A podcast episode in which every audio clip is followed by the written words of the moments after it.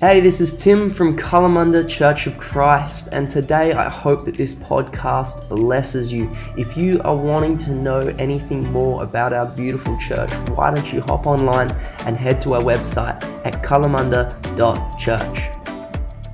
Right. I don't think there could be too many of you who don't know my name, but I'm Luke.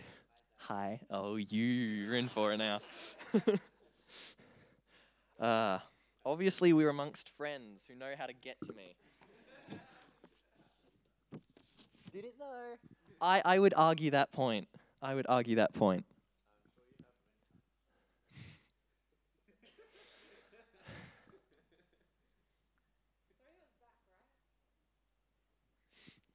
Do we have like? Can I kick people out? They're being mean to me. the one who's who's being mean is the one who says, "Oh, it's okay." right. Well,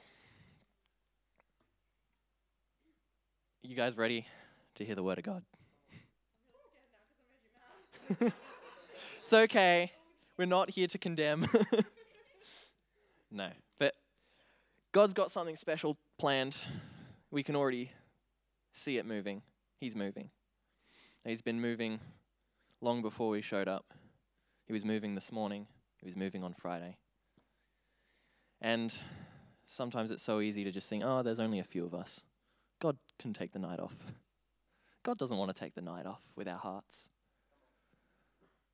So I don't know what position you're in right now and what you came here to receive, but God's ready to give. And that's exciting. This message is called Willing to be Washed. And I'm going to be reading from John 13, verses 1 to 17, which is the passage in the Bible where Jesus washes his disciples' feet. And can I get a quick show of hands if you've ever heard a sermon on this passage before? You don't? Interesting. Because I've probably heard, like, it's coming up on like half a dozen at this point. I mean, there's a lot of Bible to cover, but this one's, this one's pretty common in, in my understanding. Because.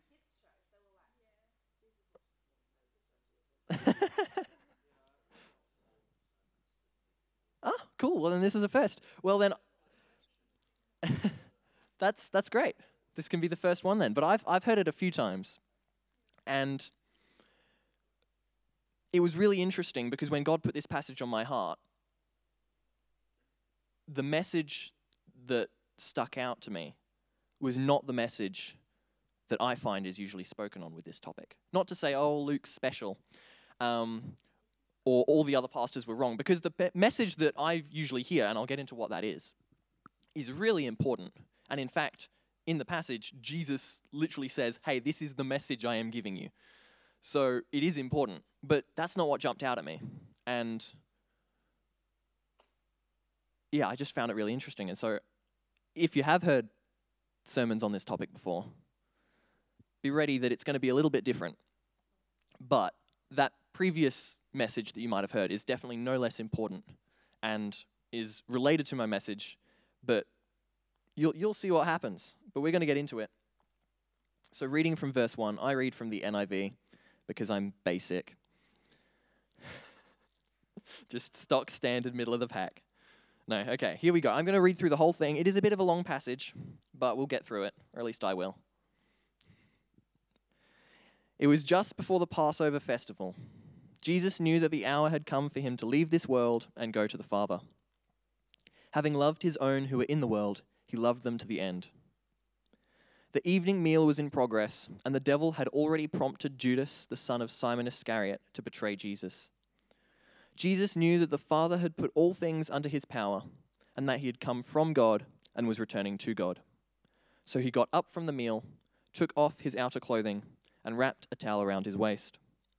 After that, he poured water into a basin and began to wash his disciples' feet, drying them with the towel that was wrapped around him. Lord, are you going to wash my feet? Jesus replied, You do not realize now what I am doing, but later you will understand. No, said Peter. You shall never wash my feet. Jesus answered, Unless I wash you, you have no part with me. Then, Lord, Simon Peter replied, Not just my feet, but my hands and my head as well. Jesus answered, Those who have had a bath need only to wash their feet, their whole body is clean, and you are clean, though not every one of you. For he knew who was going to betray him, and that was why he said, Not everyone was clean. When he had finished washing their feet, he put on his clothes and returned to his place. Do you understand what I have done for you? He asked them. You call me teacher and Lord, and rightly so, for that is what I am. Now that I, your Lord and teacher, have washed your feet, you also should wash one another's feet. I have set you an example that you should do as I have done for you. Very truly I tell you, no servant is greater than his master, nor is a messenger greater than the one who sent him. Now that you know these things, you will be blessed if you do them. It is good. Yeah, it's the word of God. Can't get better than that. I'm only going to make it worse from here by doing my word stuff. So, you know, we may as well just cut it short. Oh, hi, Tom. Great to have you with us. so that's the passage as it reads. And we'll go into a, a bit of context, which you've probably heard a few of these contextual pieces before, um, especially if you've heard a sermon on this topic before. But they're still no less important, so we'll go through them and you might learn something new. But Jerusalem, back in the day, was dusty and dirty. That was how it was. The roads were not cobbled or paved, although there might have been a few cobbled roads starting to come in because of the Roman occupation, because you know Romans love roads. But for the most part, dirt and dust. And if you weren't rich or going on a long journey, then you were on your feet if you wanted to get from A to B. If you're on a long journey, you might take a donkey or a horse or something like that. Or if you were, you know, doing special Messiah symbolism, that could also come into play. And so the disciples and Jesus would have walked everywhere on their own feet, in the dirt and in the dust, sharing the street with horses and camels and donkeys and horse poo and camel poo and donkey poo. I'm not going to be saying they were wading through poo, but it would have been in the dust and in the dirt. so by the end of a day, their feet would have been filthy. Absolutely disgusting. Oh, they, they wore sandals as well, by the way. There are no, no sneakers and no cars that, even though you're halfway stuck in a swamp, you're still slightly dry. Yeah. If they went into that swamp, they're up, they're just walking in, up to their waists, up to their necks, yeah. And so the task of washing feet was not a pleasant one. And we already know this. Like, we read the passage, oh, yeah, washing feet, it's not great. But you see, it wasn't just a task that was reserved for, say, a servant, because even then it was deemed too disgusting and a bit too demeaning. If you had a slave, then maybe you'd get your feet washed because you could order a slave to do pretty much anything. But if you had a servant, you probably weren't going to ask them, tell them, to wash your feet. And so for Jesus and his disciples, get this, if the disciples had washed Jesus' feet, that would have been seen as a significant action of love, a significant display of love. Because they would not have been expected to do it at all. And these were Jesus' disciples. They probably helped prepare his meals, they helped find him lodging, they probably washed his clothes. All of these things they would have done for him, but they would have never been expected to wash his feet. They would have washed their own feet, Jesus would have washed his feet. He was a rabbi, he was a teacher, he washes his own feet. And so then, when we come to the understanding that Jesus has gotten up from the table and he's taken off the clothing of a rabbi, he's taken off his outer clothing, his outer garments, and he's put on a towel, and he brings himself on his knees before the disciples and he washes their feet, and how he would have done it um, is he would have poured he poured water into the basin first, and then he would have put the basin under their feet, and he would have poured water from the jug over their feet into the basin, and then he would have scrubbed and dried it with the towel that was around him. And so as he did that, the water and the dirt is going from the disciples' feet onto the towel that Jesus is wearing. All of that guck, all of that grime is going onto Jesus.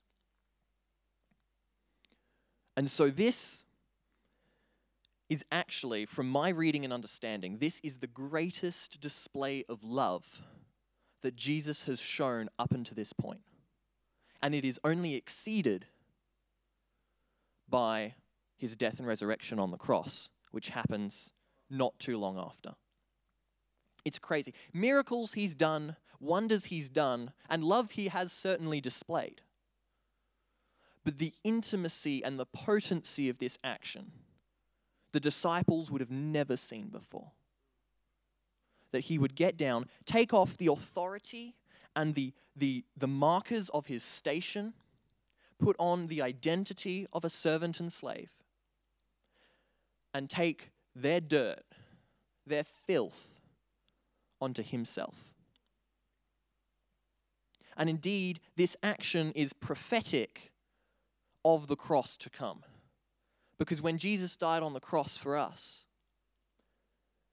even though it said King of the Jews on the little poster up above him, crucifixions were not the death of kings, crucifixions were the death of robbers and slaves. And so that was the identity that they hung him upon. And his blood was poured over us, cleaning us. And our iniquity, our filth, was put on his shoulders. And then, in verses 12 to 17, we read, Go and do likewise as I have done, so you should do for your fellows. This is the example that Jesus set. And that's the sermon that I always hear preached. And that's not actually where God led me. I'm telling it to you because it's still extremely relevant to my message and extremely relevant to your lives. But God actually led me in this passage to Peter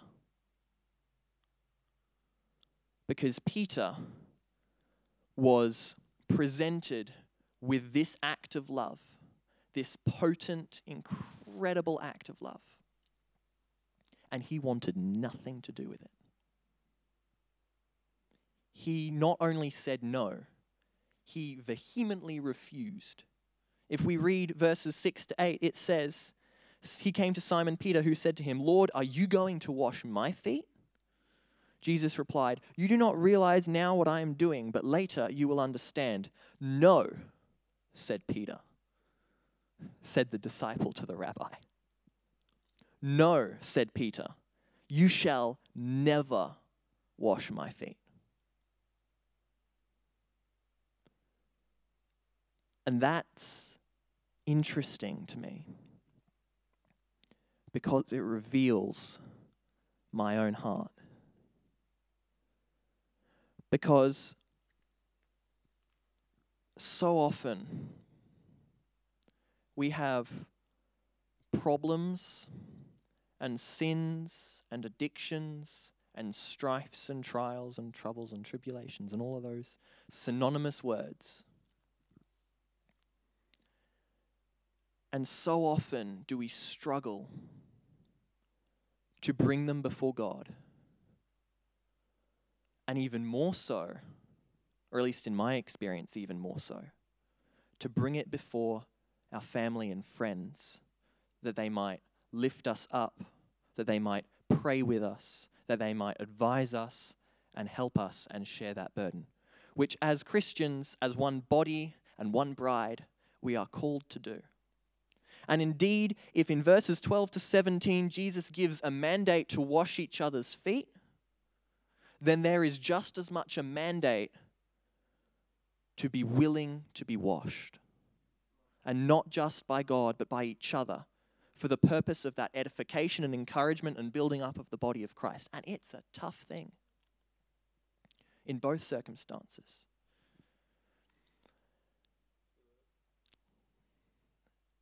And so, Peter, we come to Peter, and I don't know exactly why he didn't want Jesus to wash his feet. I can only assume. And I have done such assumptions based on the reflections of my own heart, and I have three reasons which I'm going to go through. Three reasons why you, with your own struggles, and I know some of you have struggles because I know you. but I don't know everything, and I don't need to know everything. Make no mistake, I'm not accusing anyone tonight of not being full bear open and not sharing every problem from the top of the rooftops. I'm not saying that you need to share your every secret and strife, although with God would be a good idea.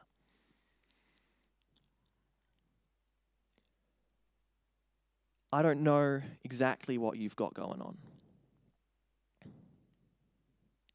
But I know that these reasons will hold true for some of you, as they hold true for me. So, if anything, what this is, is a reflection of my own heart when I read Peter's refusal. So, we'll go to the first reason, which is that Peter could wash his own feet. Because it's true.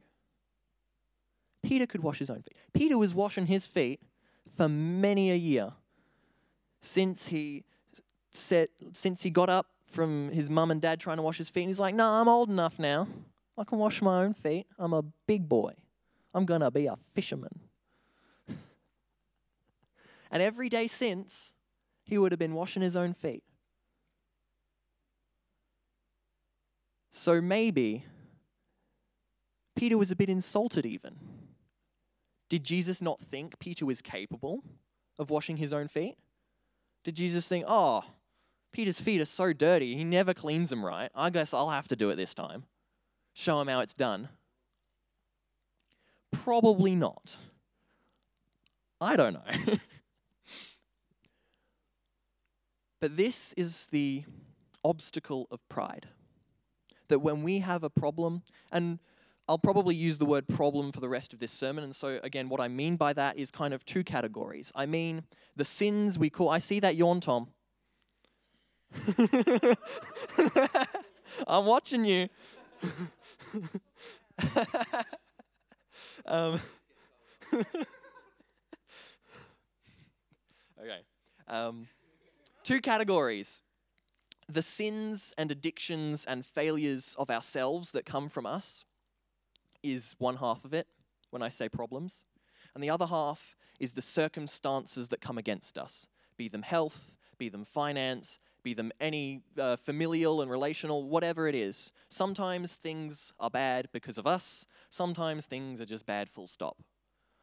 All of these we can have, we can find ourselves struggling to bring before God and bring before others. Yeah? Right. So, when we get these problems, so often we can keep them to ourselves because we believe we are strong enough. We can do it in our own strength. And maybe eventually we go to God if we failed two or ten times.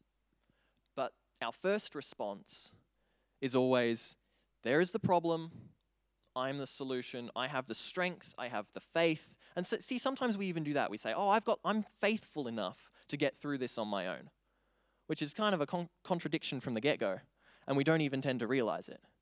I am capable enough as a Christian to get through this, and even we trick ourselves into saying, if I can't get through this on my own, then I'm not a capable Christian.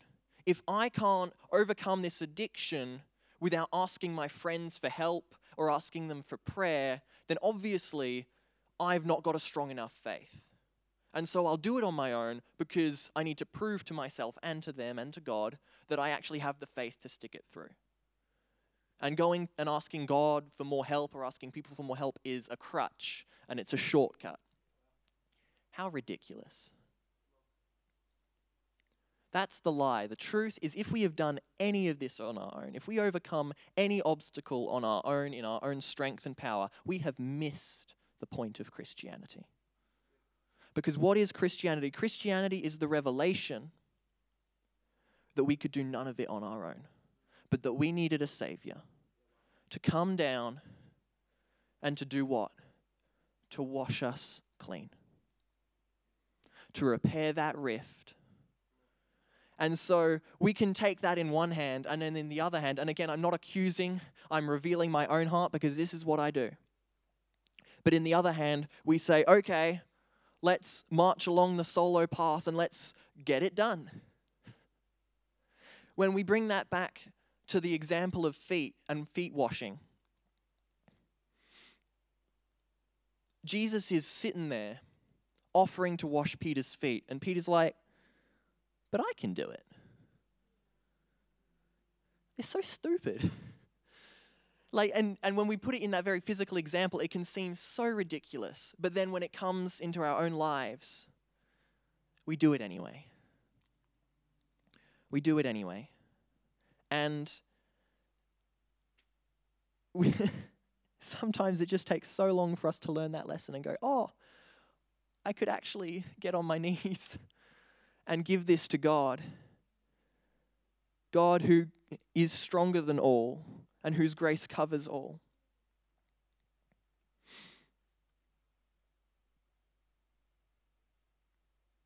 The story of our lives is understanding that we aren't strong enough. And that's okay because that is the place where we find God's strength. We are allowed to not be strong enough. I want to tell you that tonight. For your problems, for whatever you may be going through or whatever you may go through in the future, you are allowed to not be strong enough. Because God is. Oh, I'm thinking of a lyric now from a song. It was. Yes, that's it. It's a song that. It's, it's a song or a half song I wrote. I can't remember if I ever finished it. But the bridge goes, You.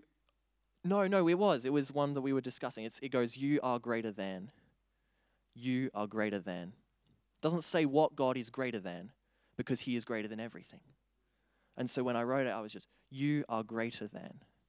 You are greater than. I will lift my hands. You are greater than. And that's the truth. The second reason, and this is probably, judging by my reading of the passage, this is what I think Peter's mind was at the most. The first problem was a problem of pride. This is a problem of shame. Maybe Peter didn't think he was worthy for Jesus to wash his feet. Maybe he didn't think he was good enough, he was worthy enough. From my interpretation of the passage, I think this is what Peter was feeling. Because Peter knew where his feet had been. And I want you to catch this. Peter knew where his feet had been, he knew that they were filthy.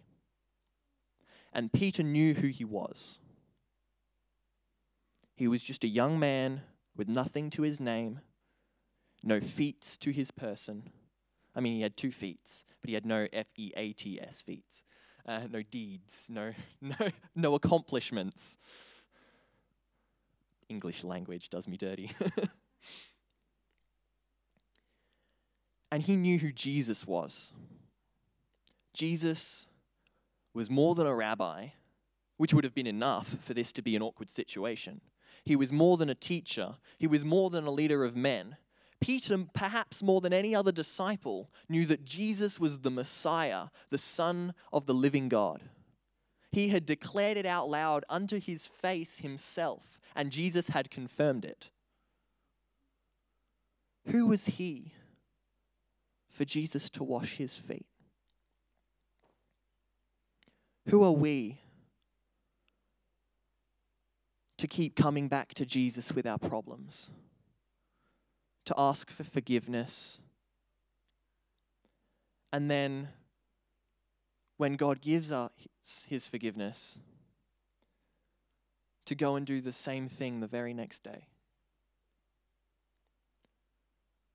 Who are we when we're in financial strife to ask our friends for help, to ask our fellow Christians for help because we will be a burden unto them and we will be a hindrance unto them. Who are we to ask for their time in meditation and prayer or in comforting words? This is the problem of shame. This is how our, prob- how our problems and our sins can make us feel. We give the help of others. Well, I want to bring you to Jesus in this moment.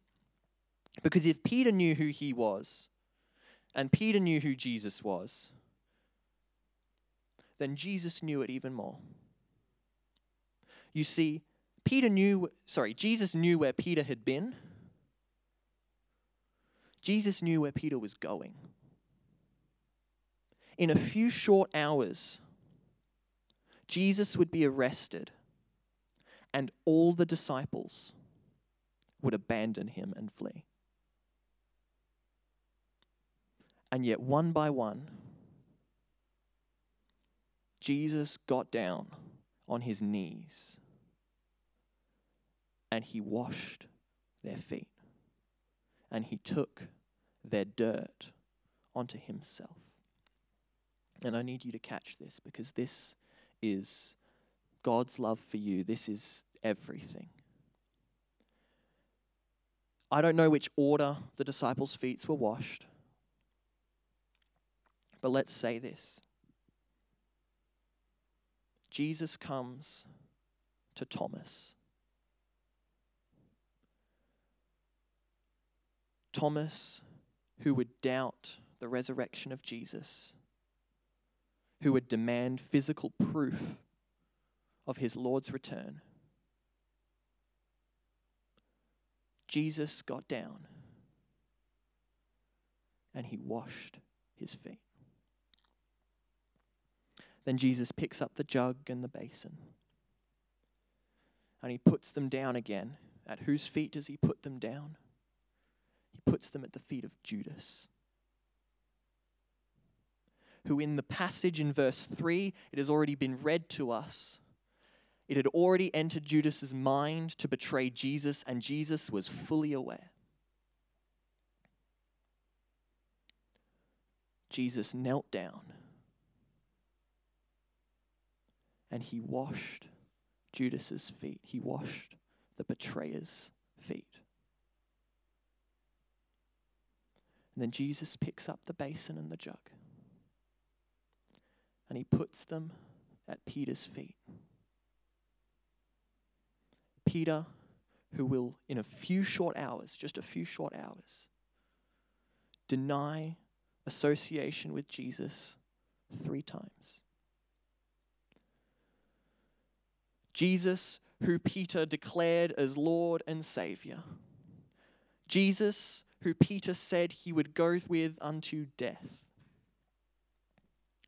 He would deny all association with, all knowledge of three times. Peter didn't even know that yet, but Jesus did. And he washed Peter's feet clean. In Romans 5 8, it says, While we were still sinners, Christ died for us. If our problems and our sins try to tell us that we're not worthy of the redemptive acts and the saving grace of God, we're not. Because it's not about the level of our worth, it's about the level of God's love. The love that covers all unworthiness, and in fact, by the nature of that love, makes us worthy that by the redemptive power of the cross, when God sees us, he sees us through the lens of shed blood and he sees us as pure and righteous.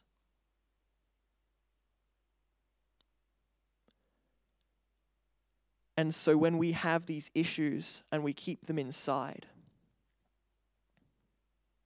what does that say about how we accept the power of the cross? if we say to ourselves, I'm not worthy For, like I've done this, I've done this thing wrong so many times, so many times.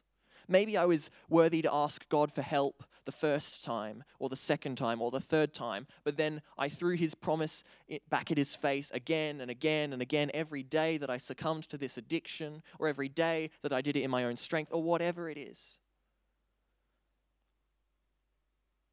How can we still be worthy? How, when we ask God to forgive us again, would He pay attention, knowing what we've done, knowing where we've been, knowing our patterns and our failures, and the fact that we are habits of sin? We are people with habits of sin. He does it anyway because of the level of His love for you. And so that is a freedom that you can take with you. And I do want you to hold on to so much and take with you. That is a freedom to know that He will always be with you through every fear and doubt. He will be with you through every trial. And His children, your brothers and sisters next to you right now, share that same love for you. Share that same mercy and forgiveness, which brings me to my third point, because the real struggle I have with letting others wash my feet is that they have to see the dirt. And that's a terrifying thing to me. We get so used to all our Christian friends being so perfect and putting on our game faces and having everything together. And maybe we see one or two of the obvious problems and we give them prayer and we give them help and we do this, they do the same for us. But the deep stuff, the dark stuff,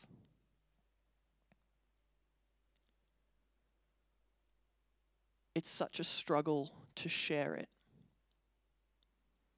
because we fear what happens when people see the dirt.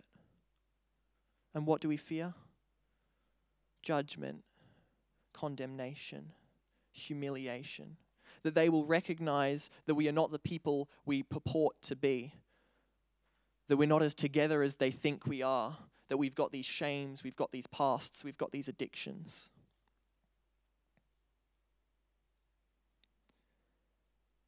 And it's it's terrifying sometimes. Because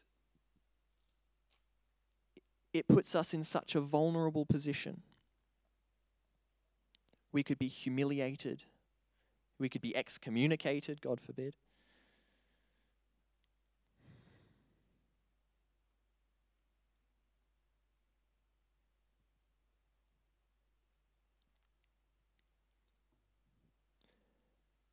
You see, for the longest time, since I was old enough to understand what was really going on,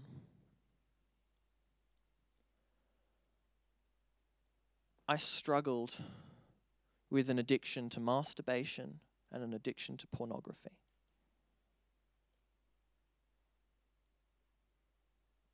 And from the get go, from day one, I knew it was wrong. Day one didn't start with pornography, that came a bit later.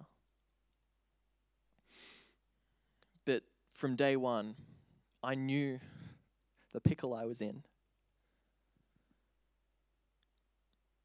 And I tried to get out. And I couldn't.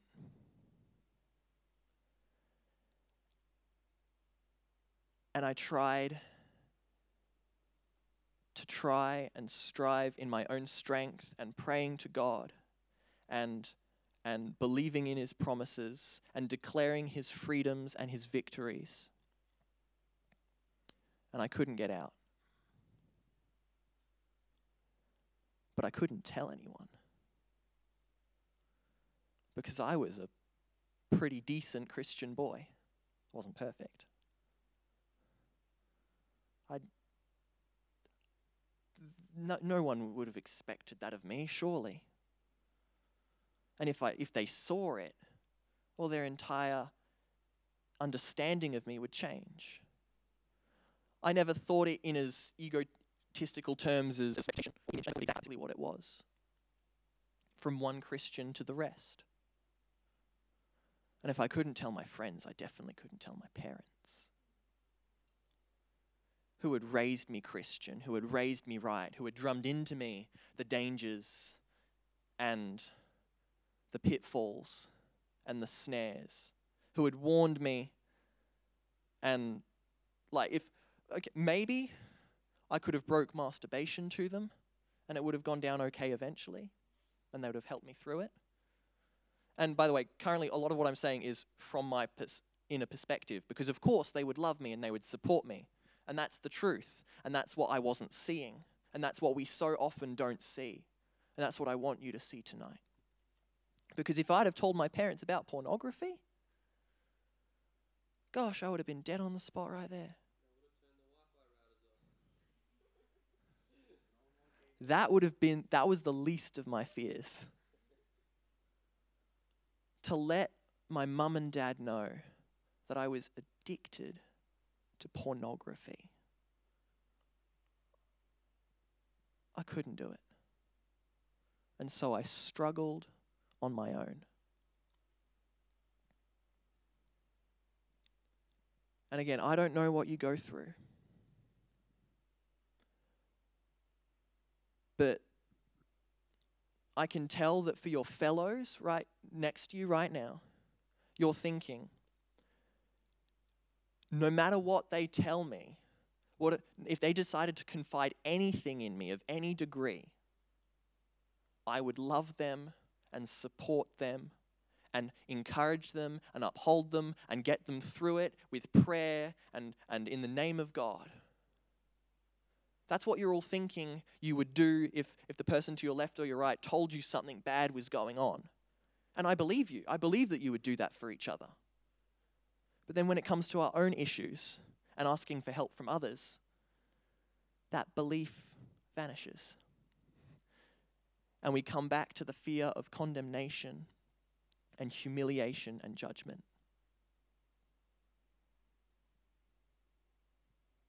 Because we don't want them to see the dirt on our feet. Well, eventually, I wisened up enough to tell some people about my addictions. One of the people I told was Tim. And what did he do? He encouraged me. And he reminded me of the promises of God that I knew already and I declared already, but he reminded me again. And he walked with me. And he loved me. And condemnation never crossed his lips. And did that fix my addictions instantly? No. There were good, I mean, doing it in my own strength, don't get me wrong, there were good times and there were bad times. Like, it wasn't instant failure, but it wasn't getting me over that line. And then when Tim started to know about it and to help me, there were good times and there were bad times still. But every time, Tim had nothing, and, and the other people I told had nothing but compassion and encouragement and love. And they picked me up again. And see, God is sufficient and is everything we need. And so I won't say to any of you that you need to go to friends when you have problems, because God is all sufficient. That is the technical truth. But the other truth is that God has designed us as one body, as one bride. God has a plan for all creation, John 17, that we would be unified as one. Under God, under heaven, all heaven, all earth, all creation, that we would build each other up when we fall down. We talk about there being another in the fire which is more than anything a reference to the story of Shadrach, Meshach, and Abednego in the furnace of Babylon of King Nebuchadnezzar. Because they wouldn't worship a false God. Now, I don't know what would have happened, but I can tell you if there was only one of them, it would have been a lot harder for them to come to that decision. If it was just Shadrach on his own and Nebuchadnezzar was like, You better believe in, in my false God or you're going in the fire. Shadrach might have caved. And maybe he did start to falter a little bit. But then Meshach taps him on the shoulder and says, No, you got to remember, our God is greater. And together they would not fall. A cord of three strings is not easily broken. And so I can say, by no strength of my own, but completely by the grace of God. One week ago today, I crossed a year without masturbation or pornography. And part of me says, well, come on, that's only a year. And couldn't you have done that years ago? But I couldn't. And is my journey with these addictions over? Well, I hope so, but I have to be vigilant every day because that's the truth of life. But I give all praise and glory to God that He's carried me this far. That's a, that's a line from Amazing Grace, isn't it? That He's carried us thus far and His grace will carry us home. And so, I know it's a small group tonight, and maybe that's better for this kind of talk. Because, again, we all have issues. I'm not going to make any claims about how dark or deep or dastardly you guys are on the inside and if you're like hiding super secretive sins. Because I don't know. And maybe I'll never know. But I tell you, with truth. If you guys have problems that you're dealing with, and again, there are those two categories. If you have problems that you're dealing with, do not deal with them alone. No matter how small, no matter how big. And often it's the bigger ones that we try and hide the most, even though they're the ones we need the help with the most. Your brothers and sisters in Christ are here for you. And sometimes they will hear God when you cannot.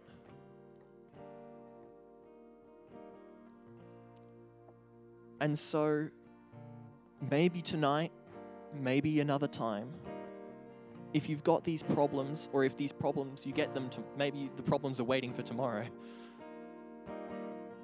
do find those friends and have the courage. I encourage you, I implore you, because there is a mandate to be washed. And it's scary. But again, your friends and family, those who stand with you in Christ, have nothing but love for you. Nothing but love. And the same love that brought Jesus to the feet of Judas Iscariot with a basin and a towel. I want to leave with just a final encouragement because in, in verse 9 to 10, Peter understands that that Jesus needs to wash his feet. Jesus says, If you don't let me wash your feet, you have no part with me. And Peter says, Okay, then not just my feet, but my hands and my head as well. And Jesus says, If you have had a bath, you need only to wash your feet, the rest of you is clean. And so the final encouragement I leave with you is that you have been made clean by the cross of Jesus.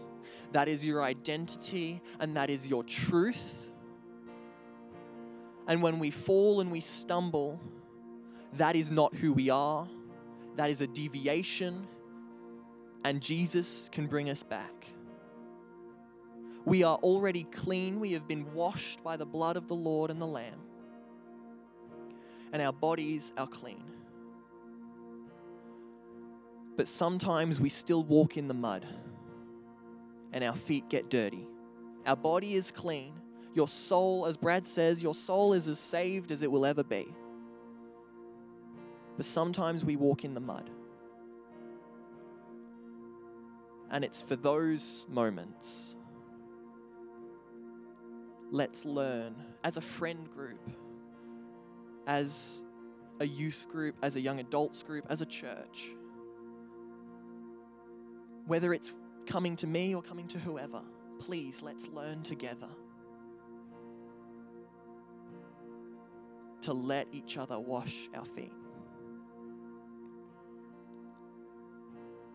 Because when we rise up and we build what becomes what used to be individuals walking with Christ becomes an army for the Lord.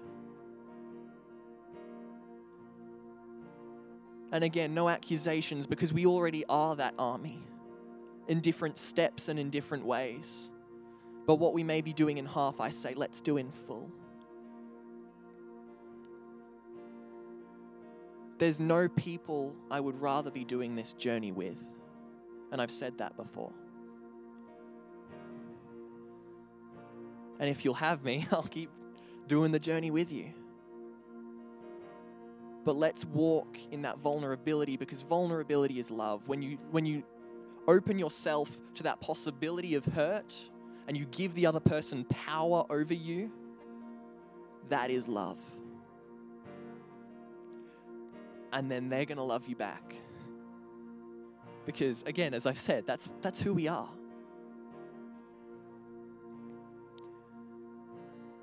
And that's all I have. but yeah, just that final encouragement that you are clean. You are clean. And sometimes we just got to wash those patches of dirt once again. So we're going to sing again. And if you do want prayer tonight for anything, then I'm here. And the rest of you are here as well. If you want to just grab the person next to you and say, hey, there's something that I need someone to fight with me. I need some backup then just grab someone next to you. But pending that, I'll be here and we're going to worship together. Thank you, guys.